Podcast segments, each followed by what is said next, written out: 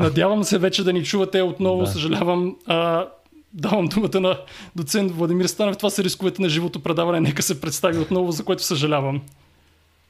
Няма проблем. Е, добър вечер на нашите зрители. Казвам се Владимир Станев и е, така съм преподавател в Софийския университет Свети Климент Охридски, неговият исторически факултет и по е, така, стечение на обстоятелствата се наложи да се занимая с партизанското движение, както ще стане дума и малко по-късно.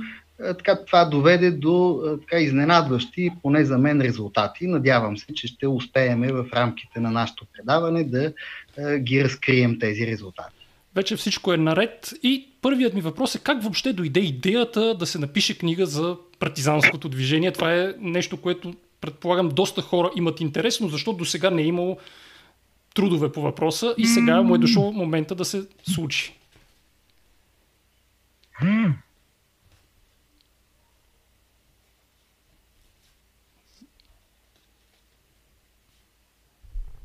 Дали загубихме връзката? С, с мен ли или с, пак с хората? Аз ви чувам идеално. Аз чувам всичко е наред при нас. Да, сега се чувам. Да Вие продължавам. Да, да. Аз ви чувам. Мисля, че сме и двамата ви чувам. Да, и аз чувам. Добре. Та, стана дума, че една позната намери, така ми даде един документ от архива на комисията по досиетата, в което ставаше дума за убити партизани от самите партизани, което доста ме заинтригува и реших, че от това би могло да стане една не лоша статия, само че трябваше да намеря още такива примери, което наложи да така, задълбая в материята. Разбира се, намерих още такива а, неща, така доста интересни между другото. Откъдето пък така ми хрумна идеята, че все пак трябва да се види и какви са проблемите между самите партизани, т.е. защо се е стигнало до убийства на едни партизани от други партизани. От тук пък тръгнах да разгледам проблема с така, бита на партизаните, как е, те живеят и така нататък. Няма да скрия, че първоначалната ми идея, и аз не съм се отказал още от нея, е да разгледам е, как един малък колектив, който е подложен на стрес, така да го кажем, е, така решава своите вътрешни проблеми. От тук пък тръгнах да разглеждам различните линии, по които биха могли да станат конфликти между партизаните, т.е проблеми с храната, с оръжието, с командването им и така нататък. От тук се разшириха нещата още повече и в един момент се оказа, че трябва да разгледам цялото партизанско движение, най- най-вече за да дам контекст на това, което ме интересуваше. И крайният резултат е, е така съвсем различен от това, което първоначално си бях поставил като задача, но аз не съм се отказал още от нея, така или иначе. А, Добре, така че това, да... което... Нека само преди да започнем да, да дадем определение какво са това българските партизани, защото според мен много хора си представят различни неща, като се каже партизанин. Так, примерно аз смятам, че това са някакви разбойници, които са се борили против официалната власт, особено в времена на война. Има ли някакво официално определение или всеки си го разбира както си иска? Така, е, значи, определението е, партизанин, е, то е, може, може да дойде от френски, може да дойде от немски язик, има го и на руски язик. Общо взето се говори за герила, т.е. такива хора, които се борят срещу властта по така политически причини. Вярно е, че българската власт между 1941 и 1944 година ги разглежда основно като политически разбойници. Много често ги нарича направо разбойници а, почти никога не употребява термина партизани. Значи самите партизани и те не се наричат така. Това е термин, който е, възниква вече малко преди и е, основно след 9 септември 1944 година. Те се наричат четници и така нататък. Властта обикновено ги нарича нелегални, което не е много точно определение, тъй като има и голяма част от така нелегалната комунистическа партия, които са нелегални, но в градовете. Те не са партизани в този смисъл. Аз съм приел термина партизани, просто защото той е придобил гражданственост. Да. Може би преди а, също така да започнем с представянето на партизаните, да обясним каква е политическата обстановка в началото на разглеждания период, т.е. около 1941 година, какво се случва в България и какво подтиква партизаните да хванат гората или там каквото правят? А, няма никакви а, така а, предпоставки за партизанско движение до 22 юни 1941 година.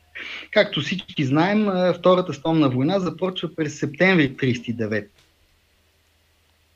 Година и нещо а, реално в България няма никакви такива действия срещу властта и това се обяснява много просто, че а, така, има пакт между Германия и Съветски съюз, известния пакт Молотов-Рибентроп, според който те реално са съюзници и съответно от Москва натискат Българската комунистическа партия да не прави нищо. Даже се сменя и така отношението към българското правителство, което изведнъж 39-та година към края започва да спира да се нарича а, а, така, фашистко. А, и това продължава включително и след 1 март 1941 година, когато знаеме, България се присъединява към Тристранния пакт. Германските войски навлизат в България, за да стигнат до Гърция, съответно по-късно и до Югославия. Така че дори след влизането на България в Тристранния пакт не се развива партизанско движение или въоръжена борба, както се нарича. А, пак по същата причина Германия и Съветския съюз са съюзници, а Българската комунистическа партия зависи и финансово, и ръководно от Москва. А, и чак след започването на плана Барбарес, Барбароса, т.е. нападението на Хитлер над Съветския съюз на 22 юни, чак тогава започва така да се говори за въоръжена борба. Това, между другото, е нареждане и от Москва. така, има специален штаб за партизанско движение към, в Москва, към главния щаб на Червената армия. И разбира се, той ръководи не само българските партизани, ръководи тези в Югославия, в Полша, когато се появяват. Но от така от 24 юни се смята, че започва курс към въоръжена борба. Сега какво значи курс към нещо? Значи, че тя не е реално започнала. Е, и е, така, това ще отнеме доста време да се стигне от е, така, нещо, което е хипотетично, до преки действия. Между другото, нещо замръзнах, не можах да разбера защо. Не, не, чуваме ви, чуваме ви. чувате ли? Да, чуваме ви. Няма значение, че съм замръзнал, важното е, че ме чувате. Да. А, та, от юни 1941 година, по очевидно нареждане от Москва, започва този курс към въоръжено възстание. Бързам веднага да кажа, че 1941 година реално има основно такива саботажни акции от отделни лица или бойни групи, но партизаните всъщност нямат никакво значение. То няма и как да имат. Те са по мои изчисления, а и не само мои, те са под 100 души в България, така че не биха могли и да правят кой знае какво. А, големият проблем на Българската комунистическа партия е, е че така, пряко отражение върху курса към въоръжена борба в България има, имат събитията на източния фронт. А, когато а, Червената армия отстъпва, а, а германците настъпват навътре в съветска територия, естествено това е, предизвиква голям шок сред българските комунисти, които са очаквали, и то това е и съветската пропаганда, а, очаквали са, че... А, чувате ме, нали? Да, да, да само да, да помолихме ви отново да пуснете ще, камерата. Не, аз, аз, я спрях, аз я спрях, но ако може пак да се пусне. Добре. Да, Добре. идеално, идеално. Продължаваме. А, когато германците настъпват, българските комунисти нямат голямо желание да се включат в партизанското движение. И това продължава и цялата 1942 година. Реално властта не само, че не се опасява от това движение, а тя дори не го и забелязва, ако трябва да сме честни. Тоест, знае се, че има някакви хора в планината, в гората, но те не вършат нищо. И в интерес на истината, до края на 1942 година, дори началото на 1943 година, така партизанското движение служи по-скоро като убежище на тези комунисти, които са заплашени от арест, съответно съдебно следствие, затвор, а може би и екзекуция. Тоест, те, партизаните в България в този период до средата на 1943 година реално не са като бойна сила, която трябва да извършва някакви акции. А, срещу е, властта или срещу хипотетичните германци, тъй като не е много ясно за каква е, въоръжена борба изобщо става дума. И нещата се променят, както можете да се досетите, с е, хода, т.е. обрата в Втората световна война, който започва с битката при Сталинград, завършила в така, началото на 1943 година. Особено ясно става при е, битката при Курската дъга през лятото на същата 1943 година. Е, вече после отпадането на Италия от е, Тристранния пакт и така нататък. Тук вече нещата започват лека по лека да се променят, но за това можем да говорим и по-нататък. Да, т.е. първоначално партизанското движение е било малобройно, така да го кажем, и чак след обрата във войната започва да се засилва като да. брой и като въоръжение, нали така? Тоест, първоначално какви Това са... Е... Да. Да, какви са действията в началните години? Вие казахте, че нищо не правят, ама наистина така се седат в гората и, и нищо не правят. Е, сега, както го каза, е, казах да. и вие го казахте, нищо не правят, сега звучи малко така. А, в повечето случаи, наистина, тези малобройни групички, защото те дори не са и чети в началото, а, това е основната им задача да се укрият и да се опазят. Има дори такива е, случаи, когато е, така Централният комитет на БКП нарежда да, даже такива групи, как, както и Дупнишката, да се разпуснат. Защото се смята, че в Дупнишко няма е, така условия за борба. И когато Васил Демиревски Желю, така известен като Желю, отказва или по-точно не провежда това решение, той дори е изключен от партията за неподчинение. Така че тези групи в началото наистина имат тази функция да а, приберат хората, а, които са заплашени.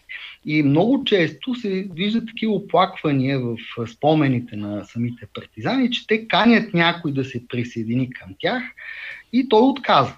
Просто 41-42 година явно доста хора вече смятат, че включително и комунисти, че Германия ще победи. Става дума дори за хора, които, които отказват да се присъединят към партизаните, хора, които са заплашени от арест хора, които са изпращани в трудови групи и така нататък. Не на едно място се казва предпочитам да отида в лагер, предпочитам да отида в затвора, защото знам, че там ще оцелея, докато в гората това не е много сигурно. И кога реално а, започват така, първите сблъсъци с официалната власт и какво включват те? А, първите сблъсъци са по-скоро инцидентни и са а, от това, което наричаме престрелки. А, сега самите партизани са склонни да преувеличават а, в спомените си а, тези сблъсъци. Те наричат а, сражения, сблъсък примерно между трима партизани и трима полицаи, което няма как да бъде сражение. Но това са престрелки и това продължава, както ви казах, и до цялата на практика 42 година. Постепенно тези с нарастване на броя на партизаните, които, както ви казах, 1941 година към края са под 100, а към края на 1942 година са някъде около 300. Твърди се, че са 290, на други места се твърди, че са 360, да приемем, че са 300. Пак някаква пренебрежима бройка. А, в края Ами, тя не е много сериозна бройка. Да, не е сериозна. Да кажем. Значи, имайте при... Да, а, смята се, че към края на 1943 година достига до 1000 души. Така, като ръст, това е доста, в смисъл, в сравнение с 1942 година, това е трикратен, повече от трикратен ръст, но пак не е много сериозна бройка. Все пак, нека не забравяме, че това е по-малко от състава на един български полк и няма как да застраши властта в този момент. А, и не е случайно, че властта цялата 41, 42, 43 година, айде да не е цялата 43-та година, но по-голямата част от нея, пуска срещу тези партизани полицията. Той смята се, че това е дребен проблем, с който така, полицията би трябвало да се справи е, самостоятелно и без особени проблеми. Та друг е въпросът, че полицията по едни или други причини не успява да се справи. Аз е, мога да дискутирам и да ви разкажа защо не се справя полицията. Да, защо не се справя полицията?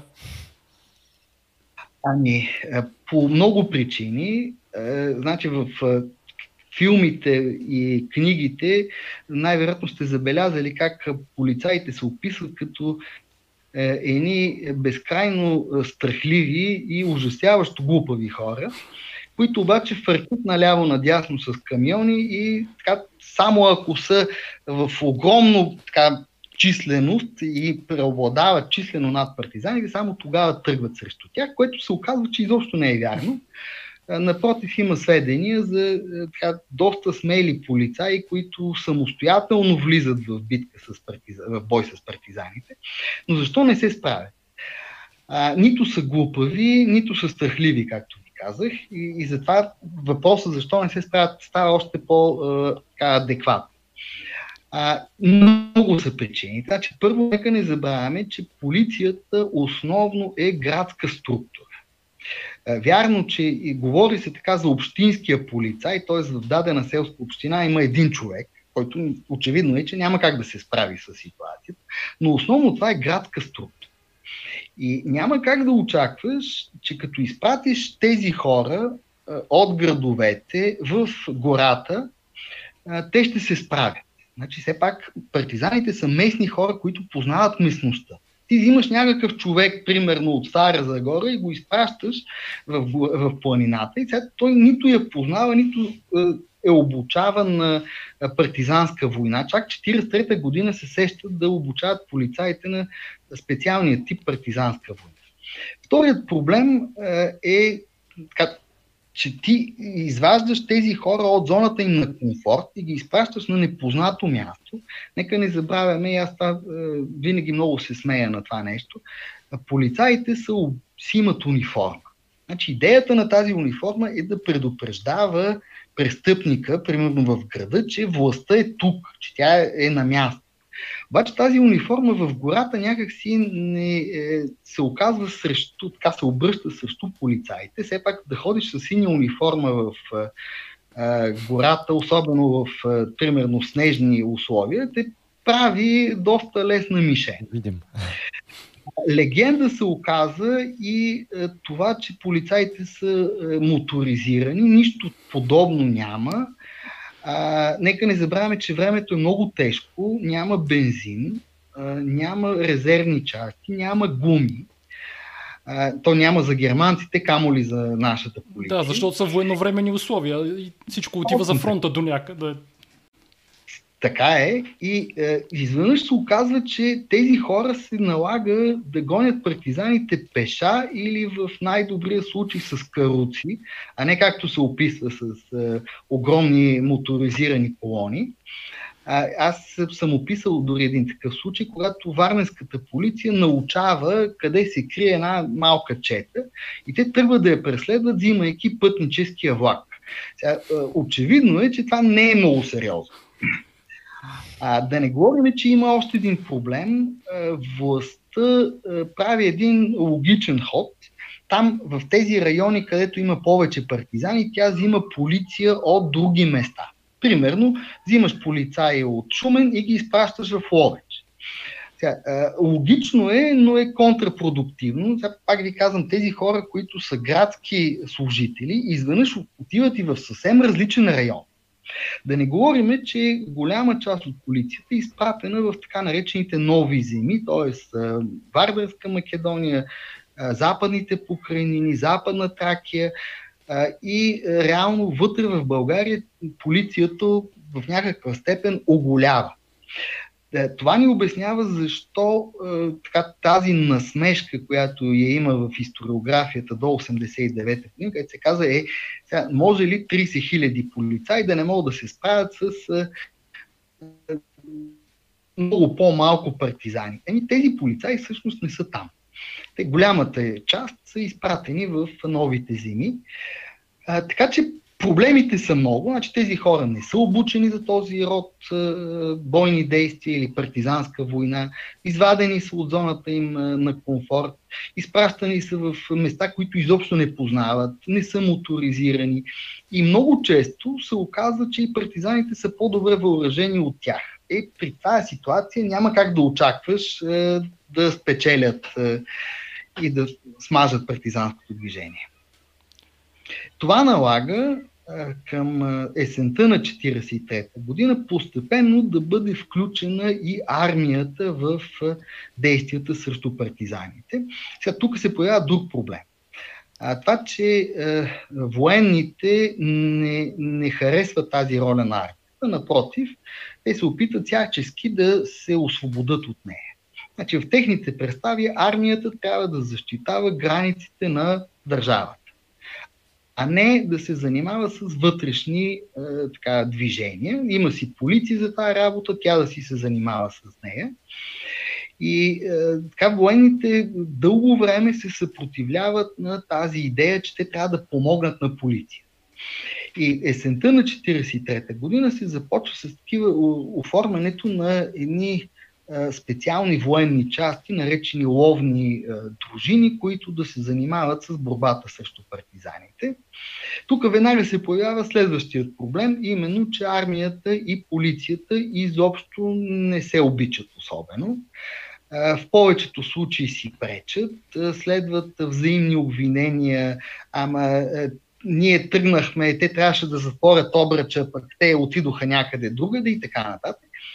И се вижда, че е, армията наистина не иска да се занимава с това.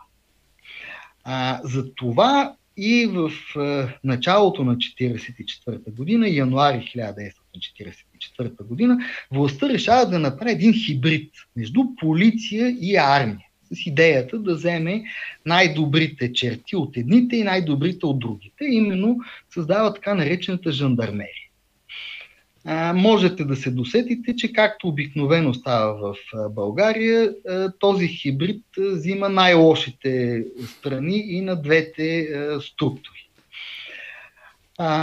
Но всъщност жандармерията, която така, се прославя с така, не знам как да ги нарека, не особено лицеприятни действия. В смисъл, там са събрани хора, които но така, са склонни да първо да стрелят, после да питат. Палят се къщи на ятаци, на партизани и други такива неща, но като изключиме тези, тези прояви, жандармерията се оказва страшен противник на партизаните и много често се случва, когато партизаните разберат, че срещу тях е жандармерия, направо предпочитат да напуснат полесражението, отколкото да се сблъскат с нея. Именно това е проблемът, че жандармерията действа доста силово, без да се притеснява от някакви а, така, а, морални или законови скруполи. И това се обръща срещу власт. Значи властта решава, че това, този начин на действие я компрометира, затова решава да отстрани жандармерията и да включи вече армията. Вижда се, че висшето военно командване очевидно е така, през 1944 година започва да схваща сериозността на положението. И наистина армията се включва и така, през лятото на 1944 година всъщност партизаните дават най-много жертви е, именно в сблъсъци с военните части. Разбира се, като го казвам това, не значи, че цялата армия се е включила. Напротив, ние знаем, че голямата част от българската армия също е по новите земи или по границата с Турция. Да не говориме, че е, и самите партизани това го описват, има и офицери, и войници, които предпочитат така да не влизат в сблъсък. Правят се, че не виждат партизаните или стрелят нагоре във въздуха и така нататък. Но това е общо взето с няколко думи описано как властта се опитва да се справи с това партизанско движение. Много така ясно си личи как се променя с времето тактика. Значи, военните обичат да правят големи блокади, т.е. една огромна военна част да обкръжи даден район с няколко обръча и да свива периметъра, докато накрая не стигне до партизаните. А, оказва се, че първо това не работи. Партизаните знаят доста добре местности, тъй като те са местни хора и обикновено успяват да се промъкнат някъде по някой долу или в някаква гора и да излязат от обкръжени. И второ, това е, струва огромен ресурс. Значи да вземеш хиляди хора да обкръжат дадена, даден район в няколко кръга, това и финансов ресурс отива и не само това, и все пак и хората, вместо да се учат, да провеждат учения, стрелби и така нататък, блуждаят из планините. Тогава властта предпочита да мине към друг метод. А, значи, след като е трудно да намериш партизаните, които са и доста а, мобилни, по-лесен начин е да ги изолираш. Тоест да ги оставиш да е, умрат от глад. Това може да се направи единствено като е, отрежеш връзките им по селата, т.е. като удариш ятаците. И не е случайно, че ятаците дават повече жертви от партизаните, именно защото те са така, логичната мишена на властта. А, това са а, различните методи. Разбира се, има и други, примерно да интернираш а, ятаците, предполагаемите ятаци, тъй като това не е доказано, да интернираш семействата на партизаните в други части на България. Това, това между другото е доста логично, тъй като обикновено семействата са така, най-явните ятаци на партизаните. Като ги махнеш от там, това ще прекъсне снабдяването. Ясно е, цялата тази тактика има своята логика. Ясно е, че партизаните си изхранват от така, ятаците си. Те очевидно няма как сами да го направят. Това е, е почти до края на 1943 година, когато вече партизаните минават към друга тактика да ограбват складове, мандри и така, магазини, с цел да не зависят от ятаците, а да се изхранват по някакъв начин сами. Можем ли да изброим а, няколко имена, да кажем, на а, известни партизани и престъпления, в които те са участвали, или са сражения, в които те са участвали, които в последствие са тачени от комунистите, да кажем, като активни борци против фашизма или нещо подобно? А, значи, те, те може много а, имена да, да кажем. Те не са едно и две. А, интересен, така, смята се, че един от големите отряди в Софийско е Трънски отряд, начало с а, Славчо Трънски и Денчо Знеполски. А, по същия начин, пак в Софийско, се създава и така, превърналия се в легенда по политически причини отряд Чавдар, на който в един момент командир му е Добри Джуров, по-нататък военен министр дълго време и така нататък. Защо казах по политически причини? Тъй като Тодор Живков по някакъв начин, разбира се не така както той го представя, е свързан с отряда Чавдар. И е, той лансира хора от този отряд, като включително и самия Добре Чуро, в висшето партийно и държавно ръководство след 1944 година. И поне така се твърди, се опитва да омалуважи много другият голям отряд в Софийско, именно Трънският.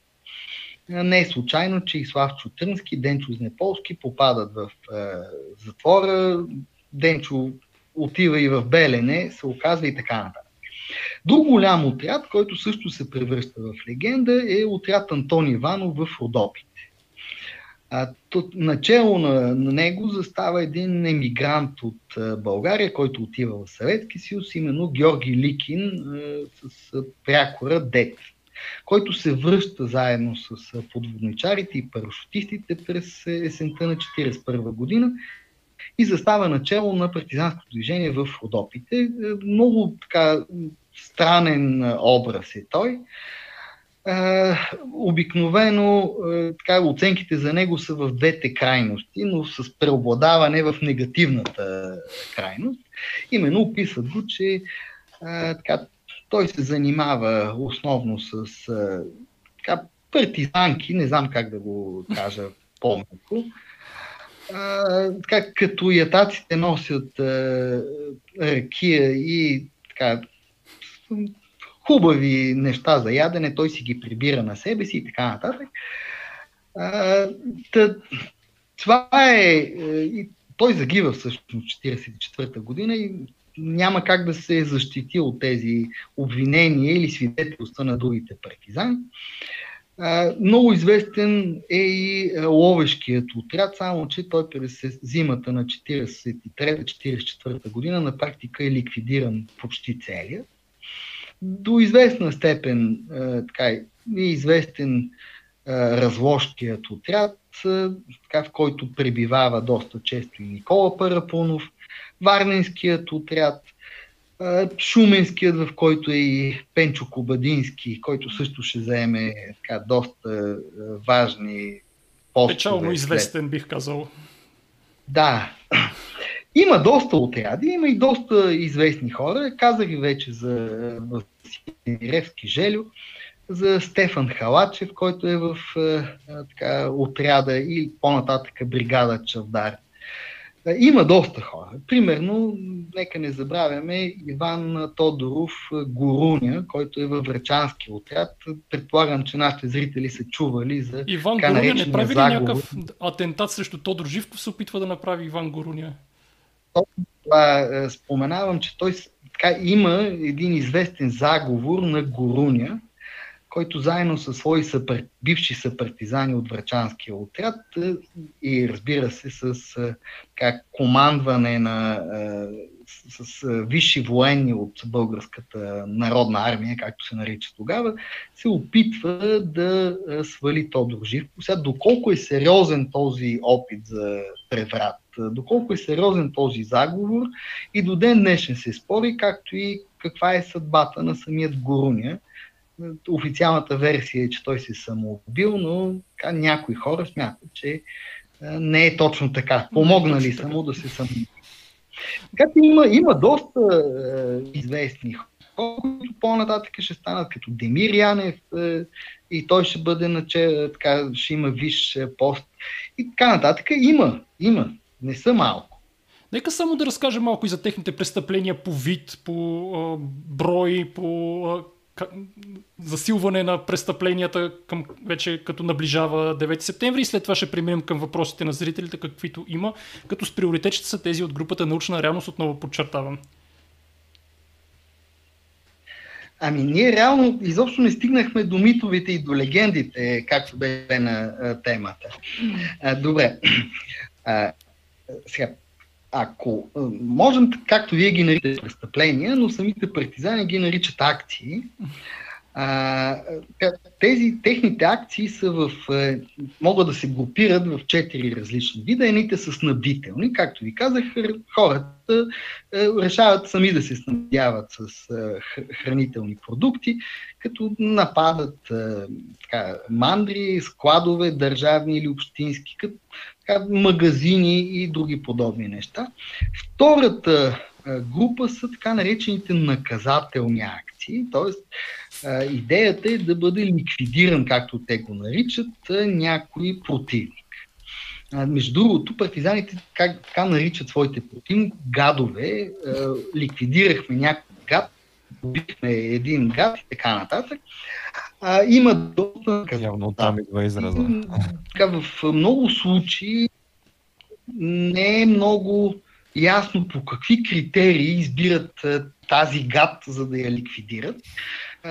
Защото попадат се всякакви хора, включително свещеници, има малко учители, които аз не виждам каква е ролята на един учител, защото той е, е така, нарочен за мишена. Кметовете, особено кметовете, са е, любима мишена на партизаните. А, по обясними причини. Значи, идеята е а, да бъде а, така разтърсена а, местната администрация. Кметове, секретари и бирници, т.е. Данъч, данъчните, те са така любима а, така, мишена. Много интересно, че реално а, почти няма бойни действия срещу германци което компрометира целият мит за така, някаква германска окупация, от която по-нататък ще се налага червената армия да ни освобождава. А, е, е, легенда, която упорито се налага след 9 септември и така някъде до около 70 70-те години на 20 век.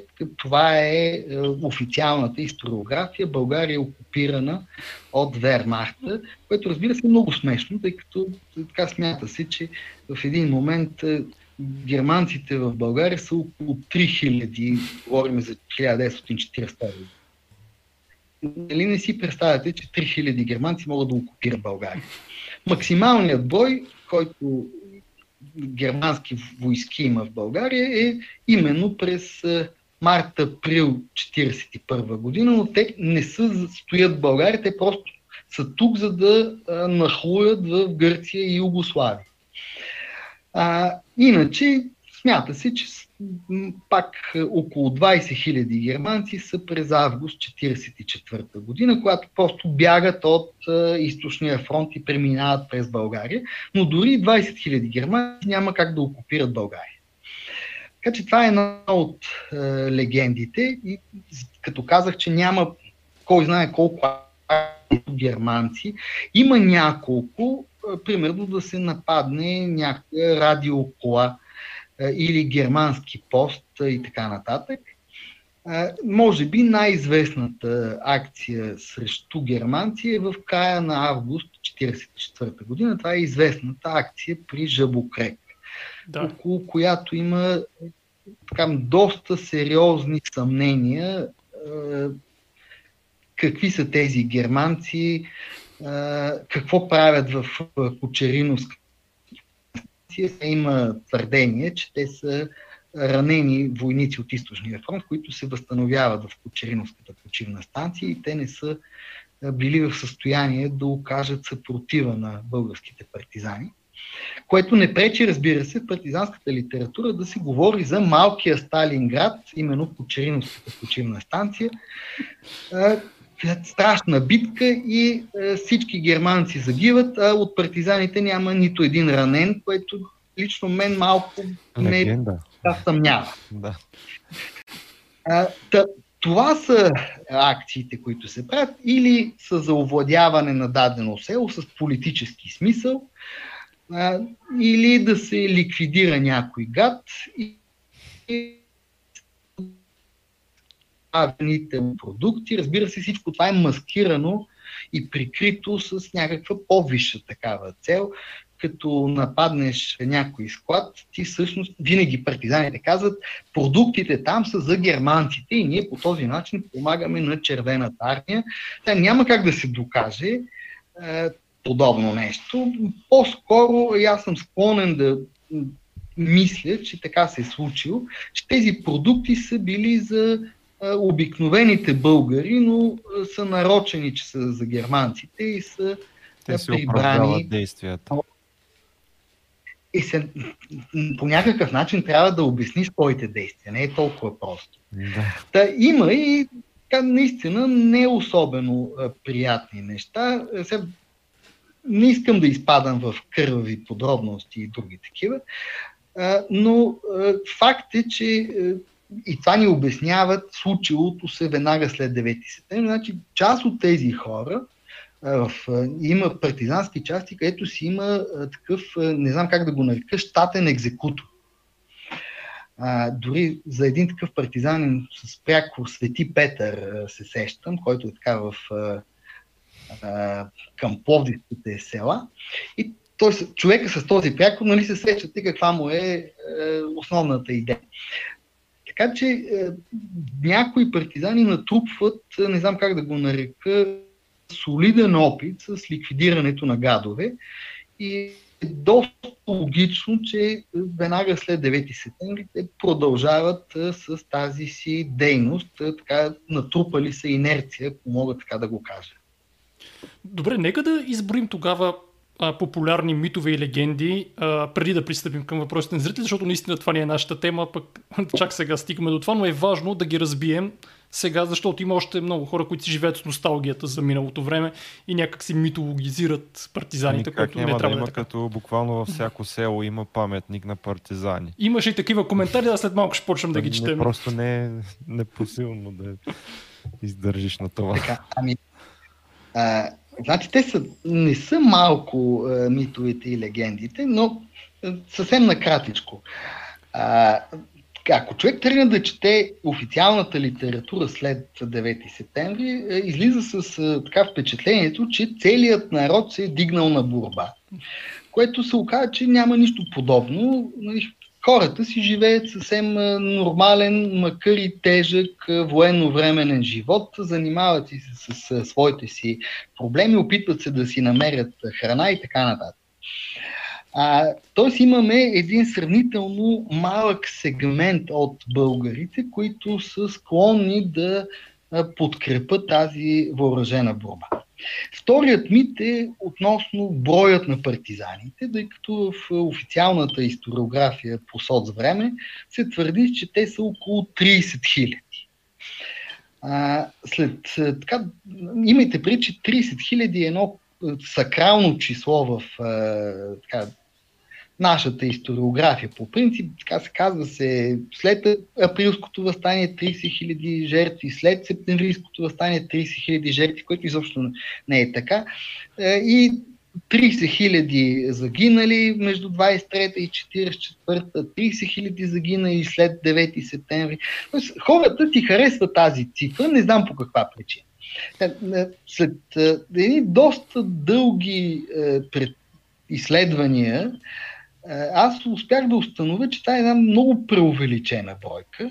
Няма как да са 30 хиляди. Аз, давайки целият, е, така, е, не знам как да го нарека, на, просто на по-широка база го изчислявам, с цел да не ме обвинят, че намалявам нарочно броя на партизаните, ги докарвам до 8000 души.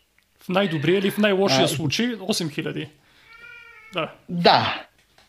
Сега, разбира се, веднага трябва да се направи уточнението, че тези 8000 никога не са се събирали на едно място и по едно и също време. Все пак нека да има предвид, че а, някои партизани дезертират и се предават, а, други са заловени, трети са убити. А, така че тези 8000 са общата бройка към 9 септември, те изобщо не са 8000, те са по-малко. И следващата легенда, с която само накратичко ще запозная зрителите, е жертвите дадени от партизаните. И до днен днешен, т.е. в наши дни, има хора, които твърдят, че партизаните са дали 9140 души. Сега как точно 140 са го изчислили, не, не мога да ви кажа, но това са 9140, това се повтаря навсякъде. Сега, е, аз е, предполагам, знаете, но историците не обичат особено математика то ние за това сме се захванали с история, защото математиката не ни идва отвътре. Но дори аз осъзнавам, че няма как при 8000 да загинат 9140 от тях, значи това ще се получи минусово число. А всички знаем, че има и доста оцелели партизани, които по-нататък стават и заемат така важни постове. А, оказва се, че това е една фалшификация, или по-точно не фалшификация, а изкривяване на нещата. А, реално според мен, и това не е само според мен, това е според данни на Отечествения фронт от 1945 година, са загинали между 1200 и 1400 партизани. А, има малко колебания, тъй като данните не са много сигурни. Разбира се, следващата легенда е, е за тези партизани, които винаги загиват героично а, и в а, сражение неравен бой. с... Неравен бой да, с противника. Точният термин е този, неравен бой. И винаги в борба с фашизма. Да. А, според моите проучвания се оказа действително, че голяма част от тези хора са, загиват в бой. Така е но а, за това не са виновни фашистите, така наречените фашисти. А, все пак в края на краищата работа и е дълг на полицията, включително и на армията, да защитава вътрешния ред и сигурност. Ти може да не харесваш техните представи за ред и за сигурност, да не одобряваш лоялността им към държавата и към властта, но в крайна краища тези хора си вършат работа.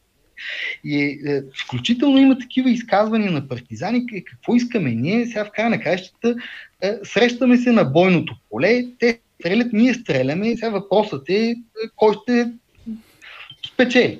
Кой кого? А, има, да, има една немалка, е, един немалък брой от партизани, които а, не загиват в бой. Все пак нека не забравяме, че е, когато 8000 души отидат в гората, общо казвам, а, няма как да не им се случат разни неща, като инфаркти, инсулти. А, сега, нали се сещате, че дори по-леки болести в а, тези планински условия а, могат да бъдат фатални в някои случаи. Тоест имаме хора, които са загинали от а, по здравословни причини, така да го кажа. Има хора, които загиват по така, при нещастни е, стечения, по нещастно стечение на обстоятелства, нещастни случаи. Примерно паднал от скала или паднал от е, моста в реката, удавил се и така нататък. Срещат се такива случаи. Тук няма как да е, бъдат обвинявани фашистите, фашистите в кавички става дума, немалка група от партизани се самоубиват. Това е техен, а, не знам как да го кажа, това е личен избор на всеки човек. Ние няма как да разбереме какво му е било на този човек. Да, той е а, предприел тази фатална стъпка, а, негов си е избор. Фашистите не са го накарали да се самоубие. обикновено това са хора, които са ранени, тежко ранени или са обкръжени и така нататък и избират този е, изход в случая.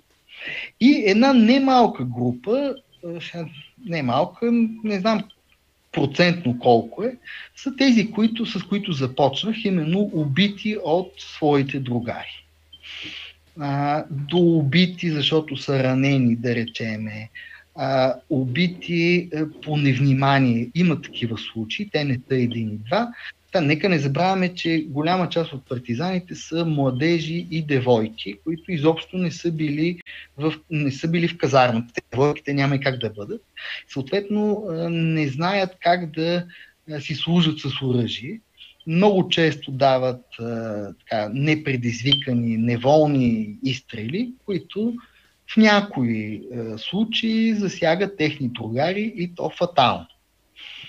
А, има такива пример, а, така, случаи по невнимание. примерно първият партизанин в България, Иван Козарев, загива именно по този начин.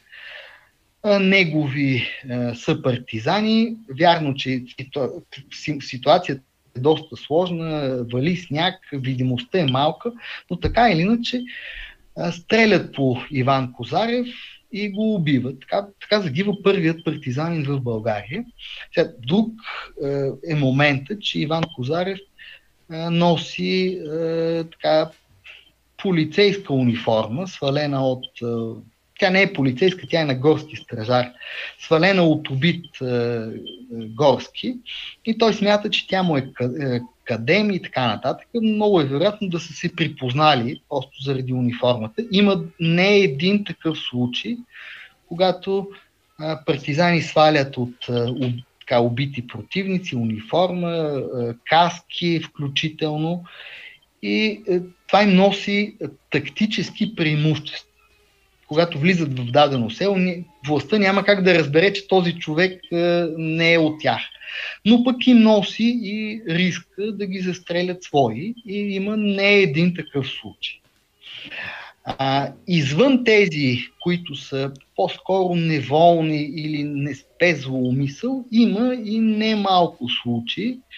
Аз някъде до към 100 съм ги докарал, когато партизани убиват други партизани и то абсолютно целенасочен. С това започнах всъщност нашия разговор. Дали това се дължи на така, по заповед от ръководството? Примерно, някой е изял едно канче брашно, не си го е разделил с другите и командират нарежда да бъде ликвидиран. Има такива случаи. Тоест, за кражби на партизанин от свой другар, това доста често се споменава и са убивани такива хора за неподчинение, за нарушаване на дисциплина. Сега има един партизанин там в дружината на Леваневски, който често си отскача до вкъщи и както се оказа, дори не при своята жена отскача. И това е много ярко нарушение на а, дисциплината. И в един момент го а, ликвидират и него. А, така че има такива случаи. Сега, отделни а, така, легендарни случаи, като този за Методи Шаторов в Родопите, който се твърди, че е убит от своите и до не днешни версиите са различни, че той носи пари някой искал да ги прибере, или че е убит по нареждане на Тито, тъй като той е от Македония Методи Шаторов от Прилеп, Македония и така нататък. Но във всеки случай има, както ви казах, около 100. Може би все пак не, са, не стига чак до 100, но има такива случаи на убити от своите по различни причини, включително и, и по женска линия. Съперници за сърцето на някоя да. партизанка. Да, а, нали, последен въпрос, само бърз отговор. Имало ли е партизанки жени? Имало ли е там в а, дружините или не е имало? Има, има. Има, има партизанки. Да. Сега, разбира се, много по-малко са от мъжете партизани, но има партизанки. Обикновено са такива ремсистки от градовете. Добре, нека да започнем с въпросите, като ще караме по хронологичен ред. Габриел може да прочете първите въпроси, които са в групата Научна реалност. Добре. А, четох миналата година една статия с альтернативната теория, че клането в Ястребино било извършено от партизаните. Има ли истина в това или науката е категорична? Между другото има много въпроси подобни на този, за специално да. тази случка. Много въпроси. Да, е, факт е, че излезе е, сравнително наскоро, може би миналата година, една книга наистина за случая с Ястребино. Тя, официалната историография, е, тя на практика и до този момент не е променила своята версия, че това е дело на българска военна част. Лично мен малко ме съмнява, че български военен би е, убил и деца, които очевидно не представляват никаква заплаха нито за неговата военна част, нито за държавата по принцип. В тази книга наистина се твърди, е, че партизани са убили е, тази група от ястреби, защото те не са само ястребинчета, те са деца, но има и възрастни в тях. За съжаление, е, авторката не прилага никакви доказателства. Да, цяла книга, която аз мога да събера в горе-долу две страници. Просто тя не дава доказателства за своята версия. Така звучи доста интересно, но аз не бях убеден в тази версия. Добре, ще коментирате ли случая на Вела Пеева? Тя е единствената партизантка, за която знам. Има доста драматична история за нейното залавяне. Е, чак залавяне. Да, Вела Пеева е една от е, легендарните случаи. Има, както ви казах, доста партизанки. Между другото, Мика Гръбчева е, също е известна партизанка. Та, с Вела Пеева случаят е, пак е, е така размит.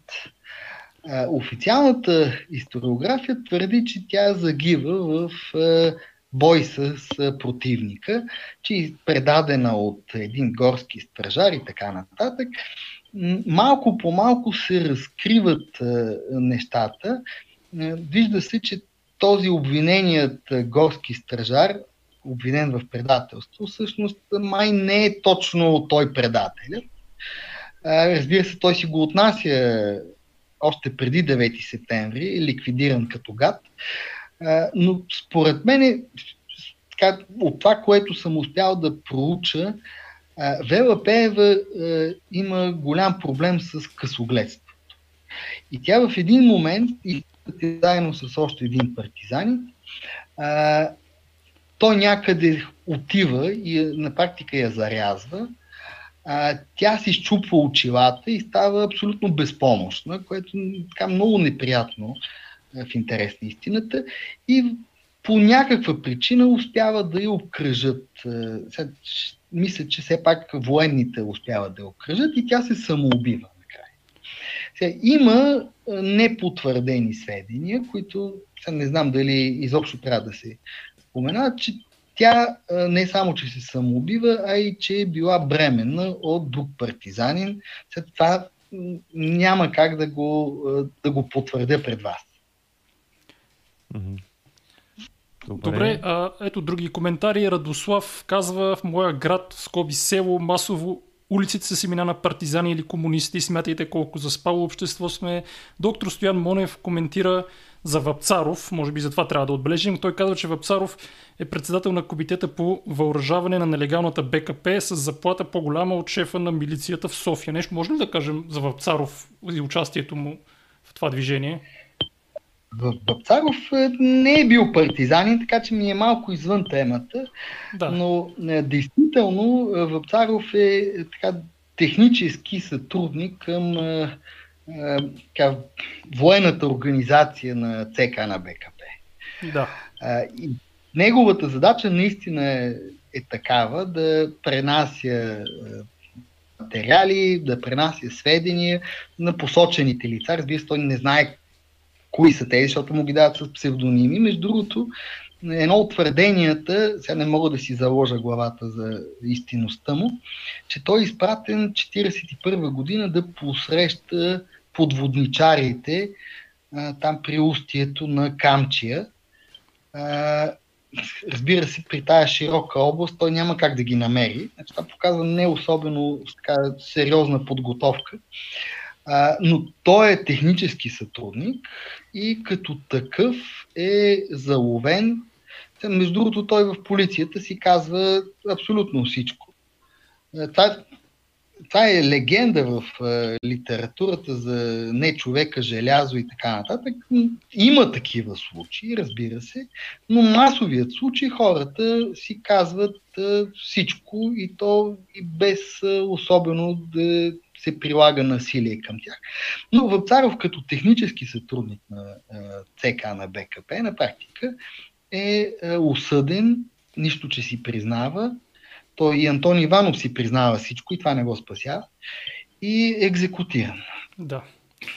Следващия коментар, Мирослав Костов а, казва, че е в едно село в Видинско и до сега си играе шахматен турнир, посветен на 17 убити партизани в Макреш. Аз не съм сигурен дали Макреш е село или град, по-скоро би че е град, но както и да е, Радослав казва, пуснете книгата в повече книжарници да стигне до повече хора. Николай Дичев, който мисля, че живее в Швейцария, казва, включвам се късно, интересно ми е какви източници са използвани за историческото изследване.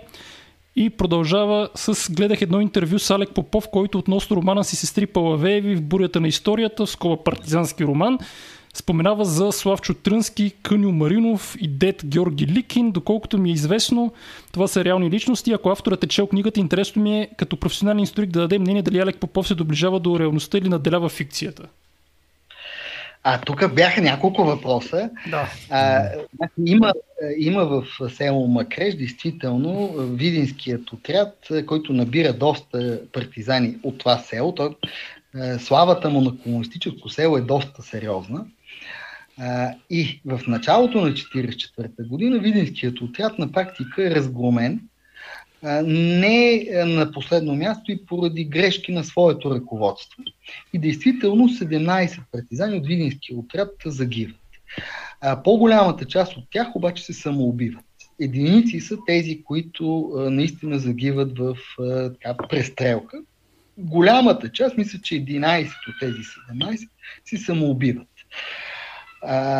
Това разбира се не значи, че не са загинали, в случая. А, на много места, и това е целенасочена пропаганда, а, така, има улици, има цели села, които се наричат на партизани. И това е била така пропагандната машина, напълно целенасочено го е правила включително и тези, които са убити от своите другари и те е, имат паметници, загинал в борба срещу фашизма и така нататък. Са отвратително грозни. Нали? В край на края, техните другари са ги убили, а не фашистите, така наречени.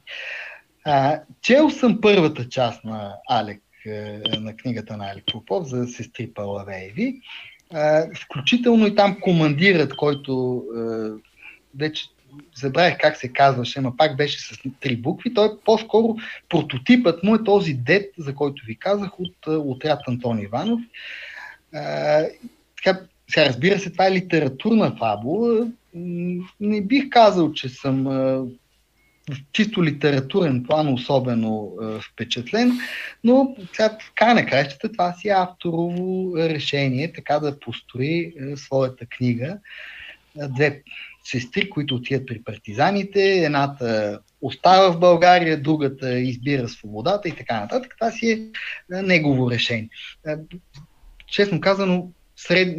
въпроса по средата го забравих вече. А, въпросът по средата беше а, за източниците, които са използвани за книгата. А, значи, а, това е голям проблем. Признавам и трябваше с това да започна. Архивните източници от комунистическа страна са а, безобразно малко.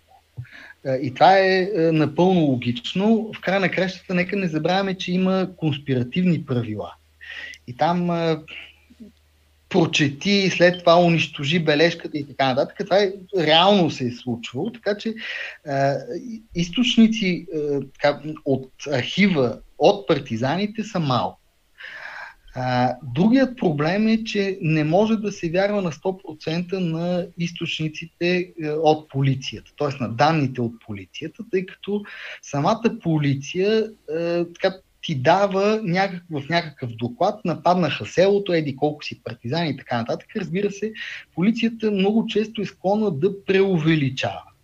И се вижда как е, полицията много често си играе с данните. Значи, когато трябва да успокоят своите шефове в София, те са склонни да кажат в нашия район всичко е спокойно, няма никакви проблеми и така нататък. Когато обаче стигне момента до бюджета, те казват при нас е много тежко. Значи, партизаните бродят, нападат и така нататък. Дайте ни пари за оръжие, за коли, за бензин и така нататък. Да не говорим, че когато започват да взимат полицаи от едно място да ги спащат в друго, значи тези от първото, шефовете от първото място, естествено, не искат да ги дават и започват да се аргументират как всеки момент и при нас ще стане партизанско движение много силно, ние сме заплашени. Тоест, на данните от полицията не може да се вярва на 100%. Даже не бих казал и на 50%, това е друг въпрос. Но само ако ги съчетае човек, тези данни, които са от архивни от партизаните, архивни от полицията, а, пак не е достатъчно. Затова аз много често а, съм прибягвал към един, а, не бих казал, че е традиционен подход, именно спомени на самите партизани. Всеки от нас знае, че спомените не са напълно достоверен източник. В край на краищата, и това не е само при партизани, това е при всеки човек. Паметта на човека е склонна да запомня само хубавите неща за човека, включително и да си измисля такива Емоции, неща и да, да. Да, забравя неприятните.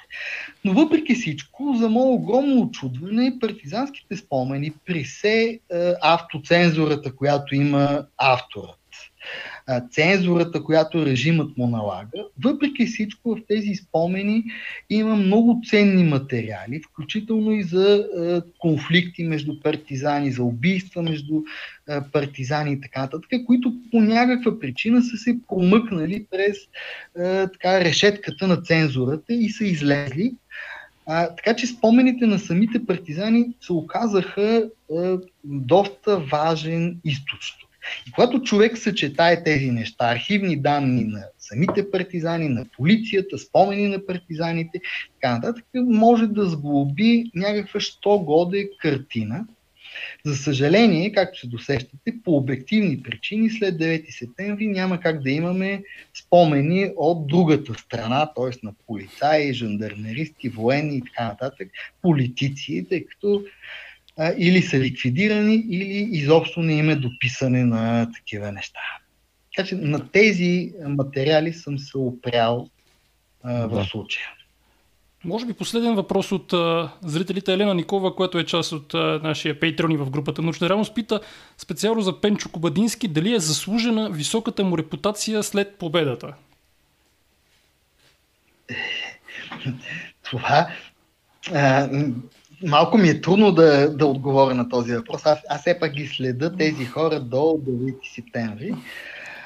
А, се, Пенчо Кобадински, той в е, Шуменско действа. Той е дори част от щаба на тази е, зона, Шуменската зона.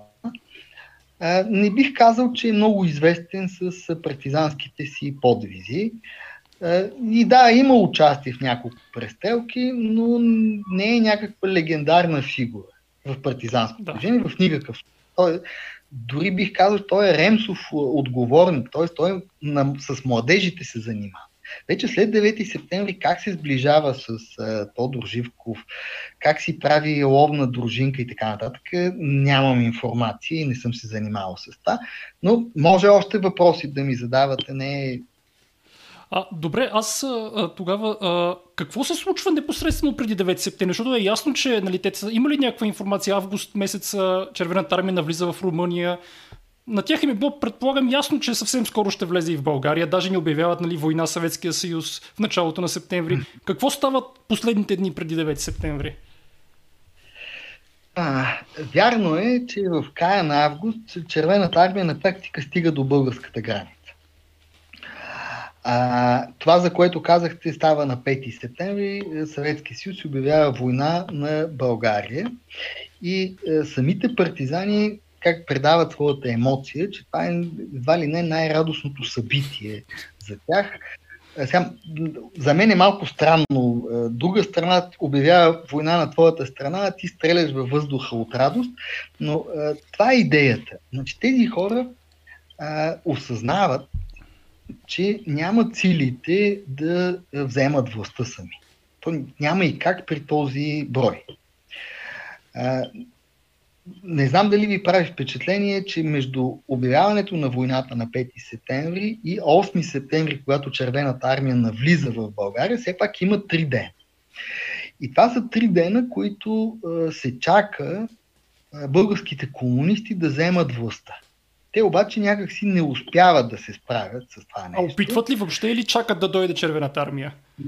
Има, значи, има доколко са сериозни, нали, сами можете да си прецените, но има, значи, цялата идея на това нещо е, е от Москва нарочно забавят навлизането на червената армия, за да не излезе, че те налагат режима в България. Нали? Те казват, ето, комунистите сами си взеха властта, ние влизаме само за да догоним германците. Да. И комунистите имат няколко такива плана, примерно да е, вземат властта в Плевен, там да обявят правителство на Отечествения фронт и съответно да повикат е, червената армия на помощ. Е, оказва се, че в Плевен това няма да стане, нито има кой знае колко партизани наоколо. А всъщност комунистите много повече работят сред военни. През цялото време е ясно, че тая работа с партизаните да вземат властта няма да стане и трябва да се извърши военен преврат. Пробват и други случаи, опит да се стигне до обща политическа стачка, демонстрации в София и така нататък, не се случва и военните остават като единственият вариант да направят, да извършат преврат и да, да дадат властта на Отечествения фронт. Само, че това отнема много време и накрая от Москва просто не им така, омръзва им да чакат и на 8 септември Червената армия навлиза в България, което предопределя и 9 септември. Тя трудно може да се отрече така, взаимовръзката между двете неща. В края на кращата, когато Червената армия навлиза в България, мисля, че на всички вече им е ясно какво следва от тук нататък. Дори да е имало така, правителствени сили, които да са склонни да се противопоставят на преврата, те са парализирани от това навлизане на Червената армия. Но общо взето, моето мнение е, че партизаните нямат абсолютно никаква роля за 9 септември. Дори има един такъв легендарен случай. Твърди се, че Шопският отряд е навлязал в София и ще взима властта. Значи, първо те се оказаха не повече от 20 души, натоварени на една каруца. И за да не ги хванат, са се маскирали като сватбари. Някак си не изглежда много сериозно, владяваш столицата с 20 души. И е, това, което като момент, между другото, го има, значи, е, в е, така, официалната историография, включително мемуарите на Тодор Живко, пише как Давид Елазар от Шопски отряд и група смели партизани прекъсват е, телеграфните и телефонните линии и така нататък. Обаче аз намирам документ на един човек от тази група, който казва, мен много ме е срам, но партията трябва да знае истина. Значи ние четирима души тръгнахме да скъсаме телефонните връзки с Чам Кория, защото там е правителство. Нали? Все пак заради бомбардировките властта е евакуирана наблизо в днешния Боро. и казва, ние тръгнахме, да, тръгнахме вече сутринта на 9 септември да прекъсваме телефонните линии с правителството, обаче случайно ни срещна един полицай, каза, какви сте вие, я тръгвайте пред мен и, и, и човека така пише. Другар Тодор Живков много ме сам, обаче ние четиримата въоръжени до зъби, барабар с другаря Давид Лазар, бяхме арестувани от, от един полицай и 9 септември ни, затвори в, ни завари в арест. И не е много сериозно. Съжалявам, че трябва да го кажа, но е, исках да завършим с нещо все пак по-забавно. Добре, а нека, нека да кажем как а, хората могат да си купят книгата за издателството, поръчки по интернет, как може да стане това? А, Значи издателството е издателство на Софийският университет. То се занимава с разпространението на тази книга. Предполагам, че ще я има в повечето издателства. За съжаление, книгата не е от най-ефтините. Мисля, че е 60 лева цената, но все пак става дума за два тома така с твърди корици и сравнително луксозно издание. Между другото, има я и в електронен вариант на двойно по-ниска цена. В, Чудесно. А, пак на издателство на Софийският университет. Сега аз не мисля да спирам до тук. В смисъл, това, това, това е по-скоро в тази книга съм разгледал проблемите именно за броя на партизаните, броя на загиналите, по какъв начин загиват и така нататък. И разбира се, една кратичко е, история на самото партизанско движение. Е, амбицията ми е по-нататък да продължа с други такива неща, като примерно чисто битови неща, с какво се хранят партизаните, защото според мен тук също има една много сериозна легенда, как те са гладували непрекъснато, а, а по спомени се вижда как някой описва, а, имаме страшно разстройство, а, защото това, това между другото е, е действителен случай. Мисля, че Славчо Търнски го описа, как нападат някаква мандра и те, ядето яли от кашкавала, ги хванал запрека. Те, ядето яли от сметаната, ги хванало разстройство. И той, той така описва. Върви отряда, но той вече не е отряд, защото половината титат до близкото храще, другата половина се а, превиват от болки, защото това не е проста работа. А, така че това е също интересен момент, който трябва да се разгледа. Хигиена, болести, които ги мъчат. Поне са били откровени, даже прекалено. А Чудесно. той има и, по, и по-откровени неща, ага. но мисля, че не е момента сега да изкупираме. Явно толкова да е. Някой ден и, ще ги видите е, написани. Да. Така че има още доста неизяснени неща. Наистина отношение между партизани и партизанки, който е интересен момент. Именно противника, как, се, е, как действа властта срещу партизаните и партизаните срещу властта. Акциите, за които споменахме, също трябва да са отделна тема за изследване, защото там нещата също са доста сложни и пропагандата е превърнала всички акции на партизаните на практика в успешни, което чисто статистически не е възможно. 100% успешни акции имат според комунистическата пропаганда. Е, така е, но трябва да се види. Да. А, ами добре. фашизма. Радвам се, че завършваме в приповдигнато настроение. Това е изключително важно, особено с актуалните събития, като се има предвид. А, благодаря на госта, доцент Владимир Станев. Купете си Много неговата благодаря. книга. Аз съм изключително доволен, че я има и в електронен формат. Даже най-вероятно така ще си я купя, защото ние четем изключително много в електронен формат. И хората, които са в чужбина, много хора ни гледат, между другото, от чужбина, ще се радват и те да знаят, че могат да си я купят в електронен формат, защото често, между другото, сме получавали такива съвети недостъпността или даже доставката по някой път е по-скъпа от самата книга yeah. и е хубаво да се мисли така съвременно с новите формати за разпространение.